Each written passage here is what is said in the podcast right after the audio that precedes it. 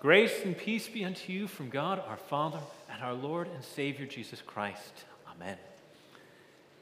Today, Jesus says to us in John 14, Yet a little while, and that I, the world will see me no more, but you will see me. Because I live in you, that you also will live. So, today in John chapter 14, we step into the midst of a much bigger section of Scripture. Jesus, again and again and again, through John 13 through 16 especially, but even into 17, is preparing his disciples for something to come. Again and again, Jesus is preparing them for something that is about to happen, that though he has now spent multiple years walking and ministering and living and eating with them throughout the week long, year after year, Jesus is now going to leave the disciples. That though they had been physically present with him throughout it all, that now they must be prepared for all that is to come, and they are worried. They are anxious, uncertain. They are filled with all sorts of questions. Thomas wants to know, Lord, how can we follow you if we don't know the way? Philip wants to simply know, Jesus, just show us the Father and that will be enough. Again and again.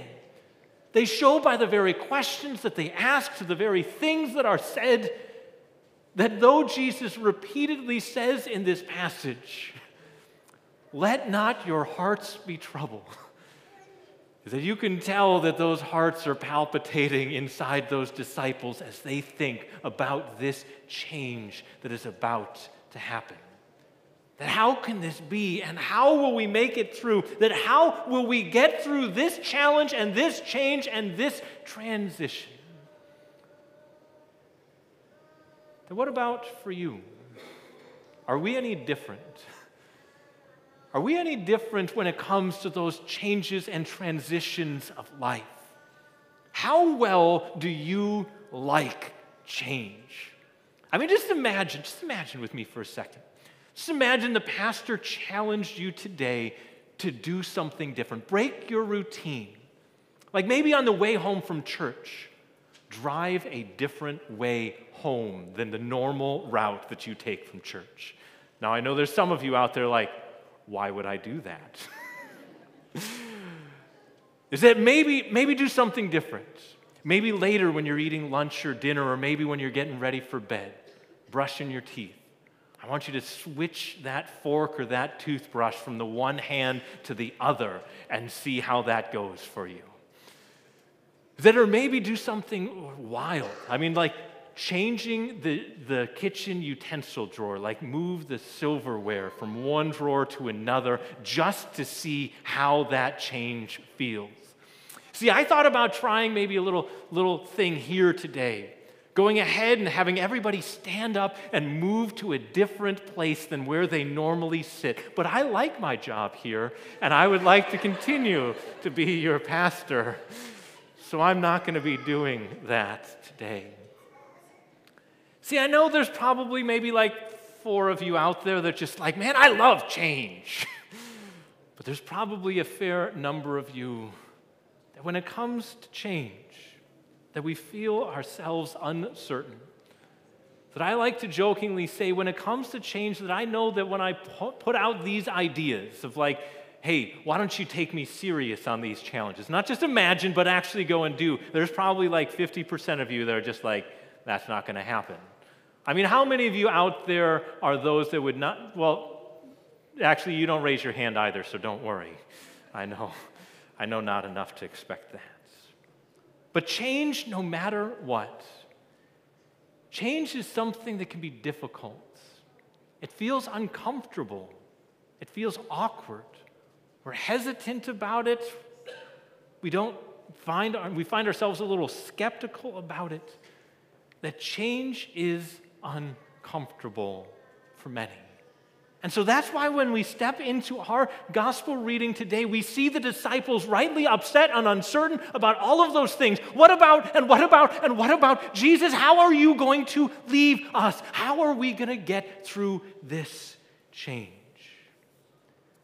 that Jesus is trying to prepare them for something greater, something bigger, something better, but they are so worried and afraid that they can't handle it.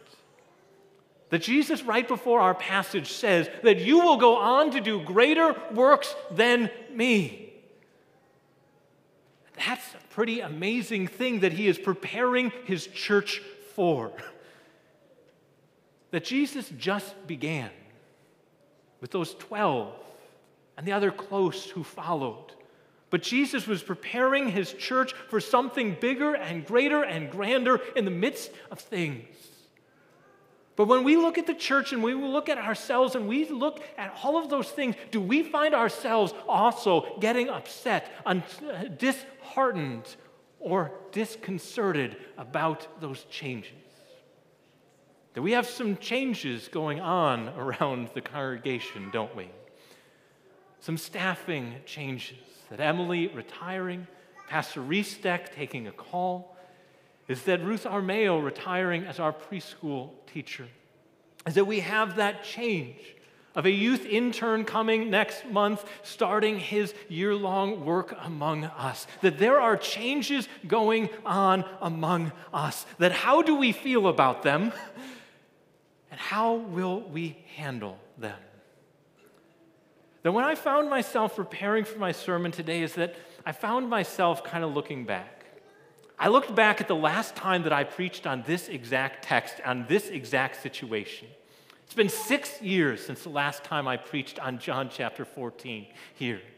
And when I looked back on it, is that I found myself on that very weekend announcing that everyone don't forget is that next week we're going to have a special, uh, special opportunity to honor and celebrate Abe Sin, our youth director, who's going to be stepping down. Is that as, as you've heard, is that there's this new guy, this guy by the name of Sam Trammell, that's accepted this call. And, you know, we found ourselves in the midst of that, you know, kind of like, oh, how's this going to go? And in the midst of that, we had just found out two weeks before is that, that this seminary student, this Josh Reefsteck, was going to go ahead and come and be our pastor. We found ourselves in the midst of calling a teacher, and I think we might have been also replacing a school secretary. Is that we found ourselves in the midst of that time? You want to know what my sermon was about? Change. Why? Because as much as things change, things stay the same. We find ourselves dealing with those struggles, those troubles, those problems in life. But the biggest problem when we talk about this issue of change is this the church itself is not prepared for the changes that need to happen. The church itself is one that is not seeing that God is preparing us or sending His Holy Spirit for or getting us ready for the great things that are ahead but instead, as one church leader reflected, that he says that the American church today finds itself in a whirlwind of rapid, discontinuous change. And almost every congregation seeks to ensure continuity and return to the days that we used to know. A sad fact is, is that the driver for too many churches is this serve me well, make me comfortable is that indeed, keep me happy or all leave. There's that idea that simply is there is that church is not one that is meant to be that very place of welcoming and preparing and involving, but too often it's keeping it the way that I like it. The disciples were those that found themselves uncertain of what the future held. They were uncertain about where they were going. They were uncertain about can they make it through this challenge, this transition, this change. That I don't know what changes you have going on in your personal life. That I don't know what things you are asking or reflecting. Is it how is God going to, or how am I going to, or what is going to happen? But the fact is, is that our Lord comes to us today and gives us that reminder that Jesus Christ is the same yesterday, today, and forever. It doesn't matter if we are serving here or serving elsewhere, it doesn't matter wherever his church is. That we are called to serve and lift up and to praise him. Why? Because he is the Lord of the church the one who sees us through those changes, the one who guides us through and comforts us and gives us that very promise that he does not change. That same church leader that I just quoted said he went on to reflect upon one uh, church member in particular that he remembered through his ministry. He said, I loved Phyllis. She was a wonderful lady that came along in the midst of things. She came along with a change eventually. but all along the way, that what did she continue to say? Pastor, you can change anything that you want, just wait until I am gone. Is that it's a hard thing to work through those transitions, those changes seeing the people come and go from our lives, seeing the different things that are there. But what does our God come to us today promising? That, our, that His mercies are new every morning. That He is faithful in everything, that He is the one who promises that He sends forth His Spirit, that I will send forth another, that I will ask the Father, and He will give you another helper to be with you forever. That even the Spirit of truth, whom the world cannot receive because it neither sees Him nor knows Him, but you know Him. For He dwells with you and will be in you. What does God promise us? Through any change or transition or any time of challenge that we face, that His abiding Spirit will lead us and guide us and direct us through. That if I were to ask you a question of what does it mean to be at peace? What does it mean to have peace? I think too many people would understand peace as in everything's just right, as that our house is organized, our tasks are done, things are finally quiet, and peace is that everything is just fine. But what does Jesus say to us today, just a few verses after our reading? That he says, Peace I leave with you, my peace I give to you. Not as the world gives, do I give to you. Let not your hearts be troubled, let them neither be afraid. You heard me say that I am going away and I will come to you.